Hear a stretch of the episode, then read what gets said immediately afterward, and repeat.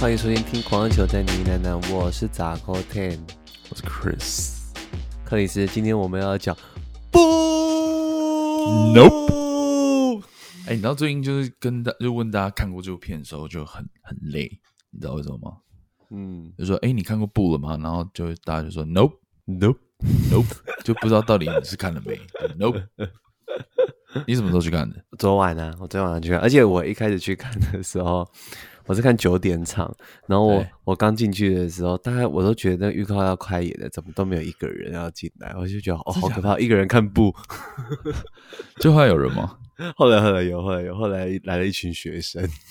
哦，真的、哦，学生哦，嗯，而且这部片应该是我第一次去 IMAX 看恐怖片，哦，真的、哦，对，可是没有很恐怖啊。对，其实这部片没有很恐怖。然后我先说一下为什么我要去 IMAX 看，就是其实我蛮推荐大家，如果你预算许可或者时间许可的话，可以去 IMAX 看这部片。虽然我不知道现在我们录音时间是八月十八号，我不知道现在 IMAX 他们在播播这部片，因为它其实是用 IMAX 摄影机拍的。嗯，对，所以如果你想要感受到很真实的 IMAX 的那种声声光体验的话，真的很推荐可以去 IMAX 影厅看这部片。好，OK，那你要不要先来讲一下布在讲什么？好问题耶，布其实到底讲什么呢？就是好，如果你还没看这部片的话，真的很希望你可以先把这一集关掉。但如果你不 care 暴雷的话，就可以听我们讲一下这一集。因为我觉得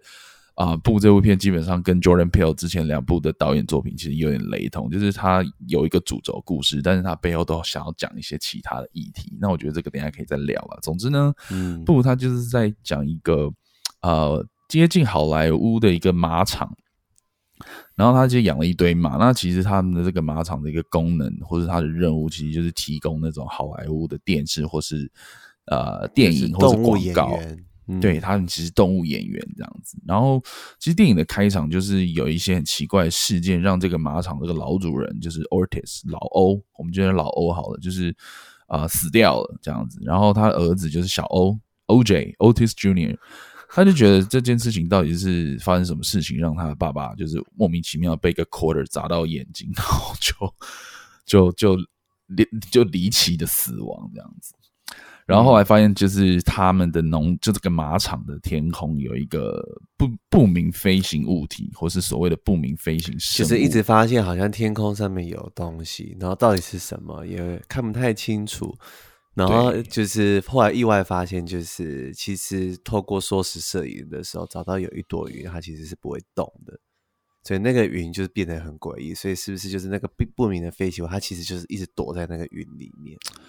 对，然后呃，因为因为其实呃，这个马场动物演员这件事情，呃，他们的马场经营也有一点状况，所以小欧呢，嗯、就是 OJ，嗯，就想要。呃，跟他的妹妹拍到这个不明飞行物体，然后希望能够把这个 footage，就是这个影片拿去啊、呃、上欧普拉秀，对欧普拉秀啊 那种地方，想要可以赚点钱这样，所以他们对于这件事情就很执着。但他们在找寻这个不明飞行物体的真相的时候，发现完全不是他们想象的那样，然后。呃，在观以观影体验来说的话，就是你可以抽丝剥茧的去理解这个飞在天空或是躲在天空这个这个所谓的飞碟也好，或是生物也好，它到底是什么东西？然后它的目的到底是什么？这样，嗯，对。哎，那你觉得好看吗？或是你喜欢吗？嗯，我没有，我不知道哎、欸。其实我有一种，那你看过之前前面两部吗？有啊，逃出我我只看过《逃出绝命镇》啊。OK OK，对对对。那我真的觉得《逃出绝命镇》真的真的就做的很完美。对，就是不管你要讲议题或者你要讲恐怖，所以，但我也觉得那个就是新导演的红利，因为你没有过去的一些。呃，作品的束缚，你没有沉积过去这件事，但相对也是一种压力。可是相对观众就是会觉得，哦，你就像一张白纸，重新的认识你，会对你很多东西的设计跟概念的东西都会很惊艳。呃，我觉得这次作品让我感觉到比较多在做致敬的动作。对，所以我觉得那个过程中，我已经很少再看到创新的手法这件事情了。哦。对，有趣，所以嗯，我觉得那个身体感受上比较觉得没有期我想象中的期待感。对，嗯哼，哎，因为你刚刚讲到这个东西，其实跟啊、呃、所谓的歌手有点像哦，就是呃，就是其实蛮多的。诶，对，你可以说撞墙期，但是我想要说，就是很多歌手他的第一张专辑都是往往是最强的一张，嗯，所以，嗯，我觉得厉害的歌，举例，举例，举例，举例，举例，例如说陶喆。啊，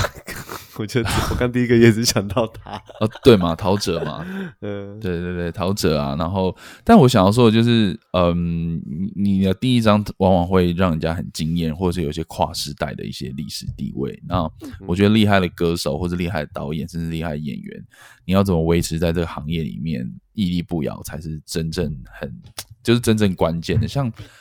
啊，有点有点岔题，但是我我我最近很喜欢看那个郭宏志的 YouTube，我不知道你有没有看。反正他最近就是会拍一些这种影片嘛，然后他有走进校园，就是呃走进三级棒球这样子，然后他们就在忘记哪个学校，就跟那些呃球员说，你们想不想当职业选手这样子，然后就是小朋友就是有点不知道怎么回答，他就说，如果你不想当职业选手的话，你就可以离开了。但他里面讲到一句话，我觉得蛮有趣，就是说打职棒最难的不是进职棒，而是留在职棒这件事情。就是跟我刚刚讲的其实有点像，然后其实也呼应你刚刚说的撞墙期这件事情。你要把嗯这种呃第一部电影非常一鸣惊人，你看那个《Get Out》就是逃出绝命镇，它是他第一部电影，然后就直接拿了那个奥斯卡最佳原著剧本，然后票房也非常非常的亮眼。然后其实大家对于他之后的作品本来就会比较期待。那你觉得，如果我们就以撞墙期这件事情来说好了，呃，我们就以《Get Out》就是逃出绝命镇跟这个《布》这部片做对比，你觉得你以《布》这部片来说的话，它就除了你刚刚说的，你以太多致敬的部分，你你觉得还有哪边是你期待更多，但是它没有拍好、拍出来的地方？啊，没有哎、欸，我觉得我没有太多的期待进去看。我其实，在看的过程中，我一直在思考，就是它其实应该要隐含什么意义，是不是？是不是我其实一直没有 get 到这个点？尤其是 Steven Yeun 的那个角色，他是一个连结嘛，就是因为过去发生的那个恐怖的，就是呃电视喜剧上面的一个动物悲剧，对，然后延伸到他后来也因为这样子有自己的名声，成立了一个乐园。然后，但是是不是想要讲的是说，他即便有那样子的阴影，但他还是没有尊重，就得到教训，在这个过程中得到要尊重动物、尊重大自然等等的。我不知道，我看完之后我就觉得 Steven Yeun 在干嘛？哦，因为其实我看完那个部这部片。其实有第一个 想象就是哦，这个作文比赛要开始了，就是我相信一定会有很多的评论对这部片有各种想象，但是这个版就是没有一定的答案啦。就像呃那个前阵那个在车上的时候，就也有很多各式各样的所谓的作文比赛对这整个故事的一些想象，或是评论，或者分析。那我觉得你稍微讲的那些东西，我我我我完全也不会觉得有什么不对，因为其实也是听起来也是合理的。只是呃，我我是看到蛮多。观也不能说蛮多观众，就我看到一些说法是这样子，就是说他有点不太清楚，就像你刚刚说那个呃情境喜剧的那个黑猩猩的事件跟整个呃外星人事件的连接性在哪里。然后我自己其实对布这部片有自己的一套理论啦。然后嗯，其实我这部我我我先讲结论好了，就我非常非常喜欢这部片。然后我看的时候看的过程就觉得哇。这部片是非常非常有趣的，然后我我大概能够理解 Jordan Peele 他想要透过这部片讲什么东西，但是就像我来，我想听，我想听，你想听是不是？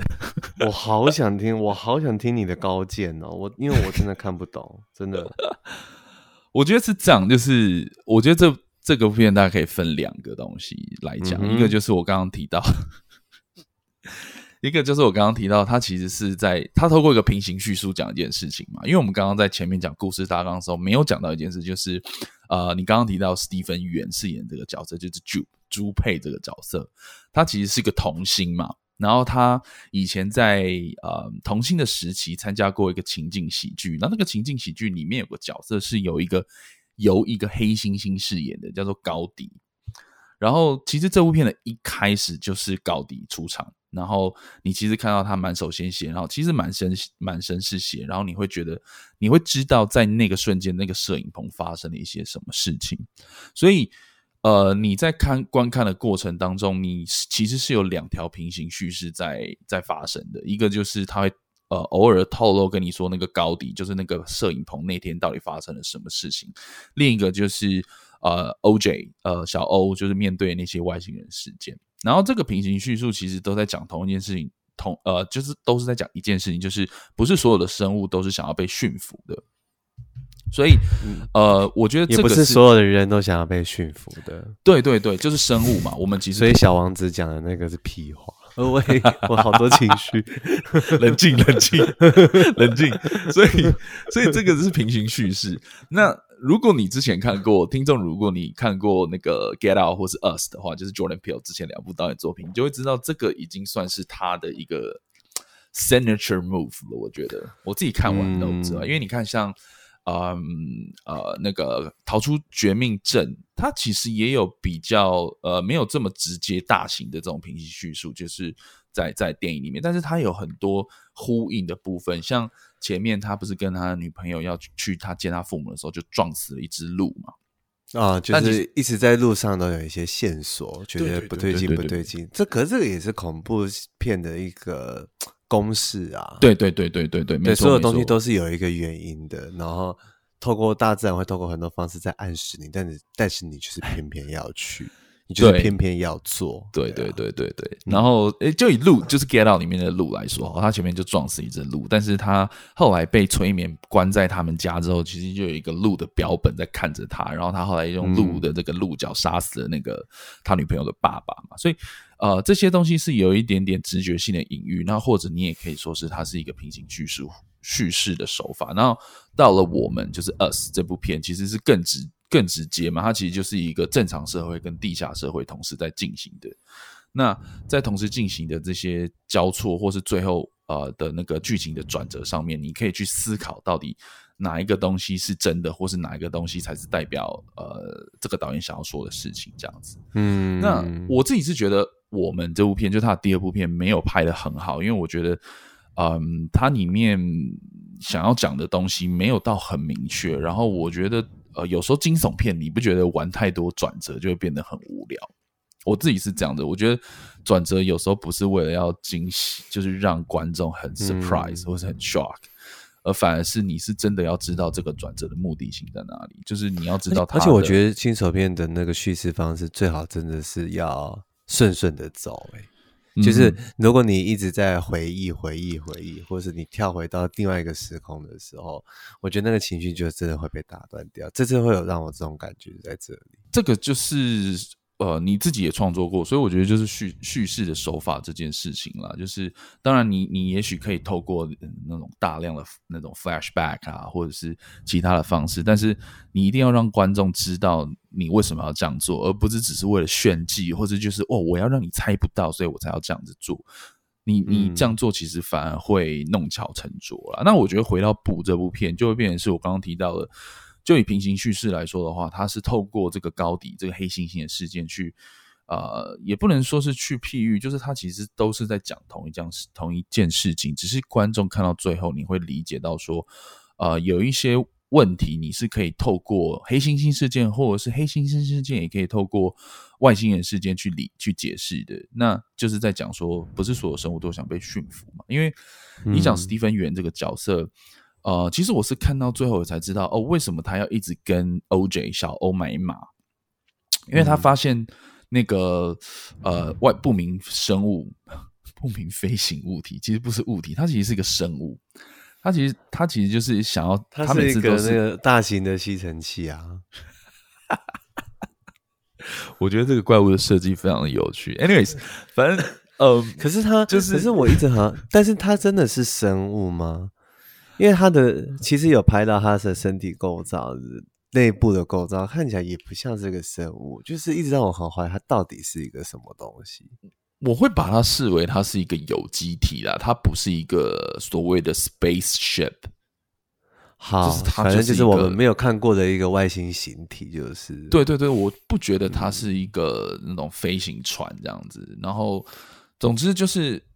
我后来觉得应该故事发展到最后才会发现。嗯，那个史蒂芬元饰演那个角色，他是经营一个那种比较偏乡的主题乐园，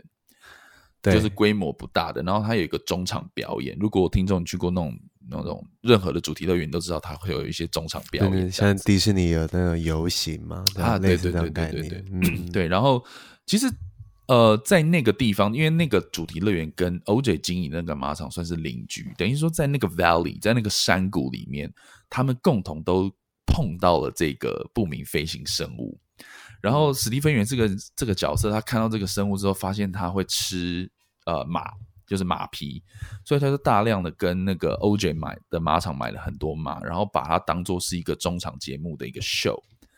所以其实如果你你看过这部片，或者你听到这边觉得很荒谬的点，就是在于说，难道都没有人会发现，就是说这是一个很奇怪的飞行生物吗？当然，我觉得第一件事情就是。这个飞行生物只要经过的地方，就是它很像一个脉冲波，就是所有的电器都会失效嘛，就车也不能开，手机也不能拍，然后什么摄影机都会失效这样子。然后第二个就是，嗯、我觉得如果你是观众，你可能就只是觉得哦，这是一个偏向主题乐园的那种噱头，他可能用别的这种方，他可能用了魔术的一些手法去完成这样的一个、嗯、一个 show 这样子。但是在电影的最后，呃，不是电影最后，就是电电影演到这个主题乐园的呃这个中场秀的时候呢，突然那个那个不明飞行生物就发狂了嘛，然后那个史蒂芬元就突然说：“哎，为什么你你这么早就出来了？这样子，他可能就是前面都还有一些铺陈，可能叫他的小孩演一点东西这样子。然后那个不明飞行生物就出来，然后把当下所有人都吃掉了，真的就吃掉，真的超荒谬。” 自己讲的故事讲到这很荒谬，anyways，反正他就把它吃掉了嘛。然后呃，OJ 就呃发现了这件事情，就是消失了，所以他呃就跟他的妹妹还有一个 有点像 B A Q 的店员，对，就是他反正应该是故事的发展到那边的时候，是因为他们觉得他们可以拍到那个画面之后，他们就可以一战成名，然后对对对，萨尔弗拉的秀就是变得爆红，所以他们就去买了那个。就是有备用电池的摄影机，而且是高清，对，就是那种闭路摄影机，四 K 六四 K 六十 P 的那种概念，这样子，对。对然后，可是店员就是来帮他们装的时候，也发现到就是这群兄妹很诡异，为什么？一般你是要，你应该是要照你附近的环境，但是你们在照天空。所以他已经有猜到你们要干嘛了嘛？一定是有事情嘛？你们一定是要拍什么嘛？所以，但也是蛮好笑，就是有赐予就是科技的发达，他们其实可以用 WiFi 在遥控看，就是你们在拍到的东西的时候，他也帮助了这对兄妹找到就是、嗯、呃诡异的地方到底在哪里，然后意外也加入了这个行动，这样子。然后他们最后就是要，就是他们的任务就是要拍到这个。不明飞行，但是用意不同啦。就是男那个男生，我觉得他的用意其实只是很单纯热血，就是他发现一个很好玩的事情。Yeah，对对对对，对。然后命运的纠葛让他离不开，然后但是他就也一股脑的下去了，这样子。对啊。哎、欸，可那你觉得你聊到现在，你因为你刚刚你提出一个疑问，我觉得很有趣哦，就是嗯，你你好像觉得他在讲什么，但是你可能突然说不出来。那你觉得我们现在聊到聊到现在，你觉得 Jordan Peele 想要透过这个故事讲什么东西？我不知道，感觉很像只是想要讲说人类的自大吧。哦，你还是会比较偏环境这一块。我我其实看到最后的时候，在他妹妹得到那张照片最终的那份满足的时候，哈我还是会有一点感觉，是你是不是还是想要讲一些，就是现在呃，不管是网络文化的东西。的一些反批，我一直在想是不是在讲这个，是可是又觉得好像没有。我觉得他完完全全就是在讲这件事情，哦、但是我觉得更明确的说，我觉得他就是一部在讲拍电影的电影。你是说电影已死的概念吗？嗯，我我觉得他没有很明确的说到电影已死这件事情，但这个是我等一下才要讲的东西啦。就是我觉得这部片的。我我们所谓的互文性这件事情，就是有分两个层面，一个是我刚刚讲的，就是他透过高迪跟不明飞行生物这两件事情做了一个互文性。那另外一个互文性，其实他用了大量的电影类型嘛，因为其实这个跟这跟他过去的嗯电影作品有一点点不一样。因为从 Get Out 跟 Us，你可以去看它就是单纯的惊悚片，甚至是我那时候看完 Us 的时候，会觉得哦，里面有很多镜头或是呃摄影机的设计是很像。那个 Stanley Kubrick 的那个 Shining 啊，或者是发条橘子那些，但是我觉得他在这部片里面有很多不一样的类型，嗯、就是他当然还是有惊悚片，当然他有，但最重要的是他很多悬疑的科幻那种，你可以想到像异形啊，或是那种第三类接触啊，或是 ET 啊这种。所以回到我们一开始讲的这个这部片，它其实没有这么恐怖，嗯，就是就是嗯，其实我自己看完的感受也是这样，它跟前面这两部片有一些不小的差距。它当然里面还是有一些惊悚元素在里面，它就是不会让你害怕的那一种，反而你会在这部片里面看到了很多其他的电影类型的风格在其中。像其实最后的 ending，你就会想到哦，西部电影嘛。然后，或者是对西部电影，然后其实里面也有很多西部电影的元素，包括那个我们一直讲史蒂芬园的拥有的那一个主题乐园，就是以西部电影当做主轴。嗯，所以你这样说的话，呃，里面有很多不同的电影类型，我觉得这一部分也是他在这部片所要传达的一个互文性这件事情，就是他拉他聚集了很多电影类型，你要说致敬也好，你要说引用也好，你要说取取样也好，都可以。然后。呃，这个东西其实又又牵扯到另外一个所谓的剥削电影啊。其实剥削电影到底什么呢？就是我这几天一直在针对这部片在做功课的时候，我就觉得，哦，你们就在发发明这些那种看起来好像很高深的东西，但其实简单来说，剥削电影其实就是你把其他的电影类型拿到你的电影里面做，你其实就是可以叫做剥削电影。然后举一个大家最能够理解的电影呃例子，就是昆汀塔伦提诺的电影，基本上你就可以叫做剥削电影。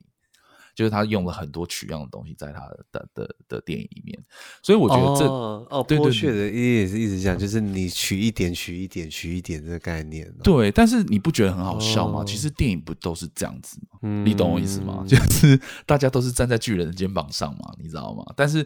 呃，真正说剥削电影这件事情，只是说你整部片的方向跟手法都是来自于某一个呃某一个类型啊，例如说。恐怖片，然后你把这个恐怖片放成了，呃，当做是你的一个手段。所以，如果听众你有兴趣去查剥削电影的话，你会发现剥削电影的例子都会比较偏向我们聊到的那种 cold film，就是邪典电影。它就是把很震惊的东西拿来恶搞，然后有大量的裸露啊、血腥啊、暴力啊、荒谬。嗯、对，其实你刚刚讲这些，你是说这个举例就是惊声先尖叫跟惊声尖笑？啊、对。没错，嗯、你说的完全没错，就是类类似这种。所以像我刚刚讲那些什么什么暴力、血腥、荒谬、荒诞这些东西，其实你也可以在部里面看到。但是我自己是不会把它视为是一个剥削电影啊。我觉得可能更偏向我们刚刚稍微讨论到，就是它其实是在讲一讲拍一部拍电影的电影。然后，其实我那时候呃在往这边去思考跟 dig in 的时候，就会想到，其实全面启动也是在讲这件事情。我不知道之前是不是节目中有聊过。嗯就是里奥纳多的那个角色，其实就是导演嘛。然后角色呃，Joseph Gordon-Levitt 那个角色就是制片。然后汤姆哈迪的角色就是演员。就是他其实是透过一个这个有点间谍任务的方式去啊、呃，隐喻了电影呃角色的一些分工这样子。然后像那个、嗯、呃，他现在叫什么名字我已经忘记了。Elliot Page，他已经变性了。他他演的那个角色就是编剧。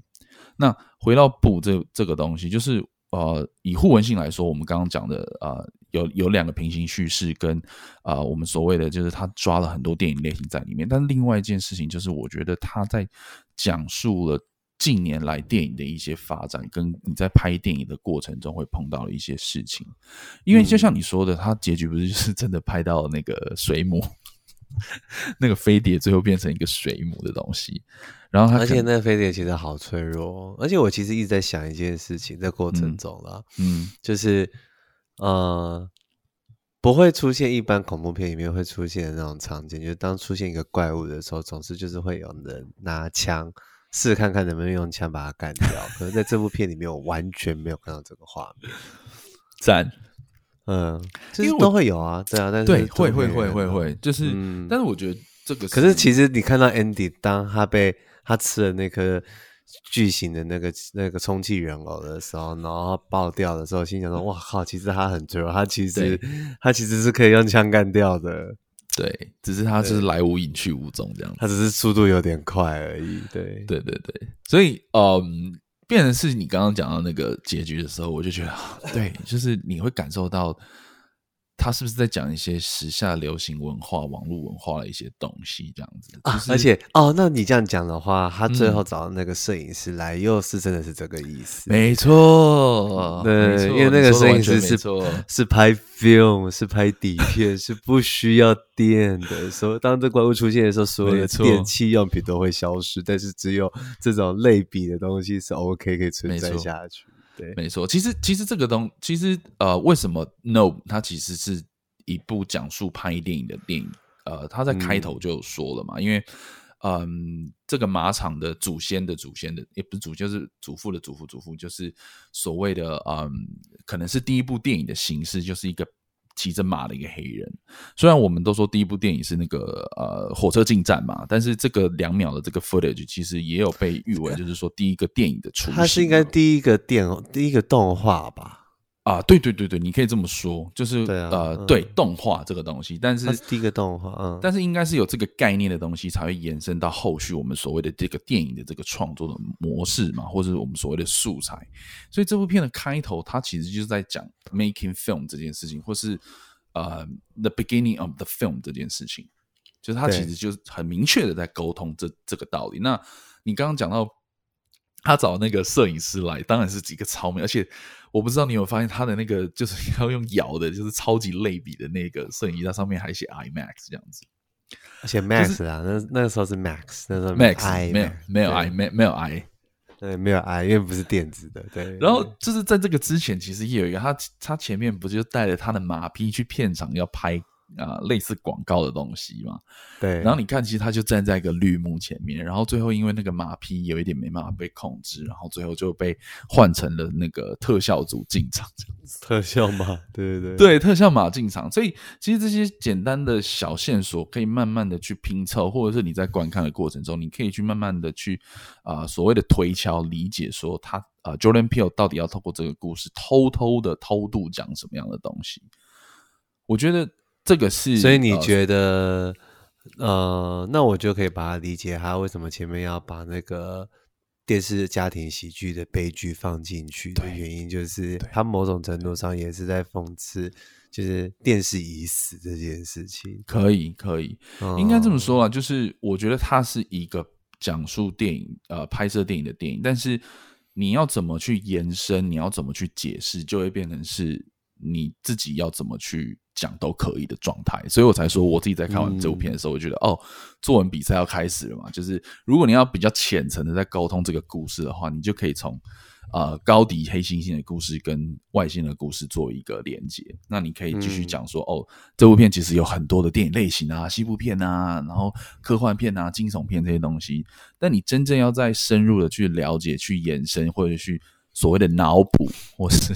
蓝色窗帘这件事情的话，你就可以去讲它。其实就像你说的嘛，呃，它透过一个电视剧的意外，你可以说哦，它是很这种肥皂剧、这种情景喜剧是相当廉价的。其实现在已经没有人在看的，它已经死亡，它已经变成是一个放在呃一个神秘的一个房间里面被人家瞻仰的一个地方，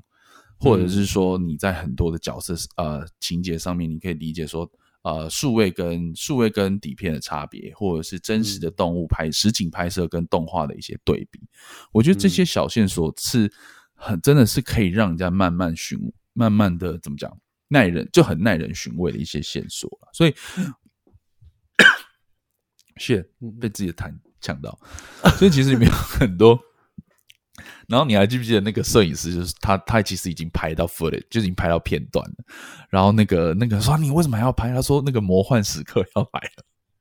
我觉得那片真的，我那我在看那段的时候就是起鸡皮疙瘩哎。他就是要更接近的拍，然后他的他的那个那个那个概念就是说那个所谓的 magic hour 嘛，因为 magic hour 就是呃日出跟日落的时候会有那个非常漂亮的。没有了，magic hour 只有日落，没有没有日出。哦，真的吗？日出不算是不是？嗯不是日出你拍不到，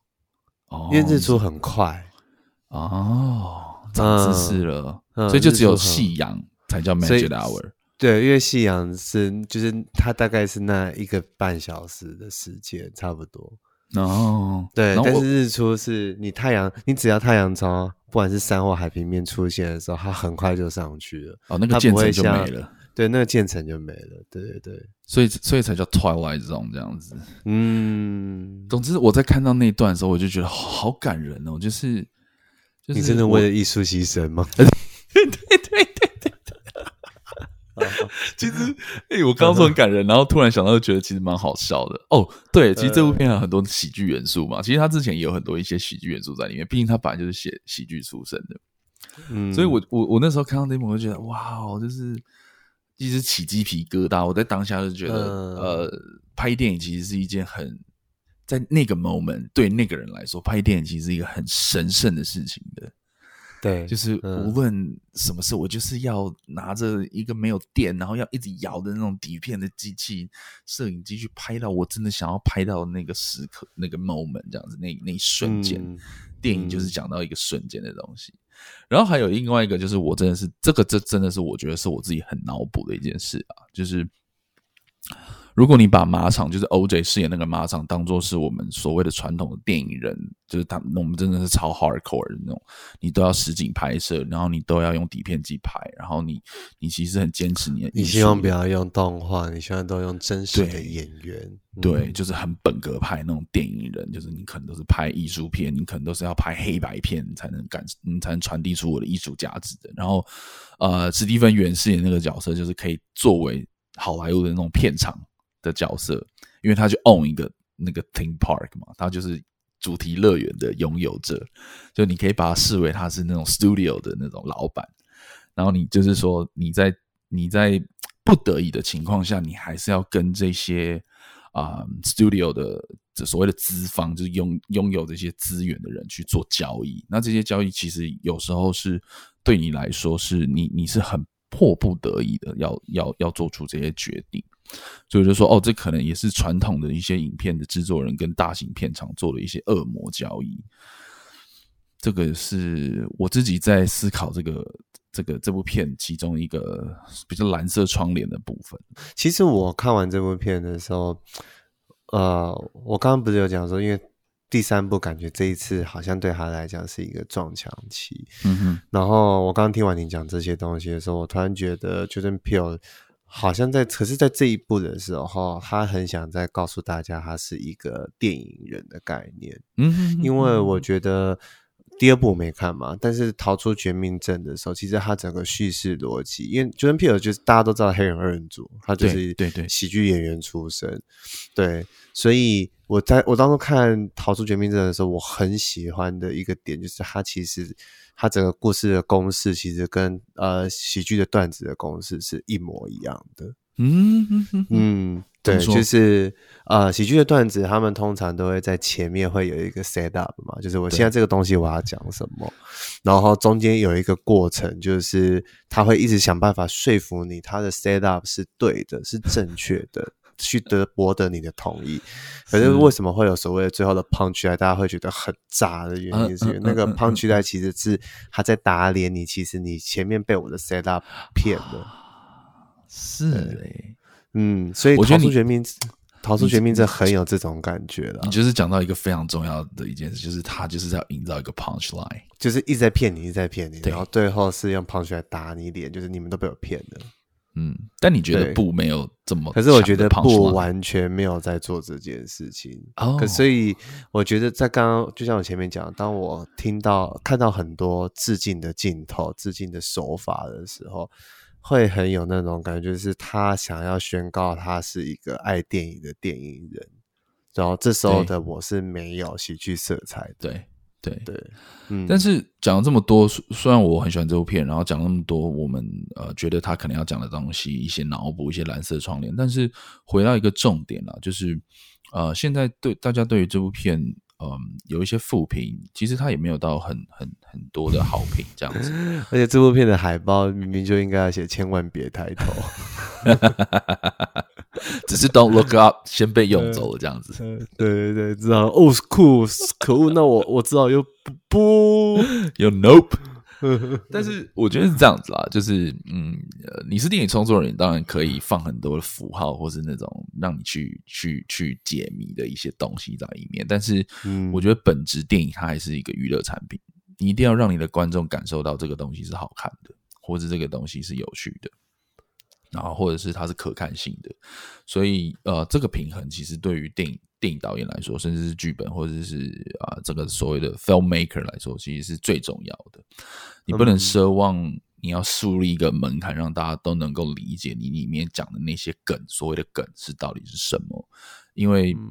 很多人就只是觉得我我去看这部片是要去感受到科幻片的一些悬疑，或是惊悚片的一些惊吓。他不一定对于电影的历史，或是所谓电影类型的致敬这件事情了解的。嗯，像我觉得李安做那个少年派就做得非常好，因为他你你完全不用理解他背后那些有的没的东西，你就可以感受到它是一个很有趣的呃那种电影。但是你真的要去深究它里面要讲的东西，他又可以好好的讲。我觉得这是厉害的电影，然后这个是厉害的创作人，他可以做到一个完美的平衡。然后我觉得像《逃出绝命镇》就做的是非常接近完满分的那一种，就像你说的，他很明确的，他就是要讲一个惊悚片，但他惊悚片的结构是透过他过去讲的那种喜剧的一些逻辑去去铺陈出来的，然后他的 punch line 也够，然后它里面的一些 Easter egg 就是彩蛋也也很有趣，然后它的可看性也好，然后它的惊悚元素也非常的有具有娱乐性，它就是做得很好。嗯对，对，所以你真要说的话，我还是会觉得《Get Out》是比较好看的。但是我觉得《不》是很有趣的电影，它就是，就像你说的嘛，它可能没有要讲很多的惊悚，或者是很很很会让你很 shock 的 punch line，但它就是要跟大家说，哦，其实我现在已经是个电影人了，我对于电影的知识，我对于电影的理解，以及他身为这个产业的人，他如何观察这件事情，然后他透过他的这个方式去跟大家讲现在这些一些变化跟一些。偷偷偷渡的一些这种东西，这样子。嗯，Yep，嗯嗯，你今天好会好，你今天好会讲哦，你好棒哦。没有，哎、欸，其实没有，主要是因为我我我这礼拜有想要写一篇哈，然后还没写完呢。好，OK，喜欢我们的听众，欢迎在 Apple Podcast 给我们五星好评，然后有任何想法都可以留言告诉我们，或者是上 Facebook、IG 搜一句 Hyper 十九朋友就是电影资讯网哦。拜拜。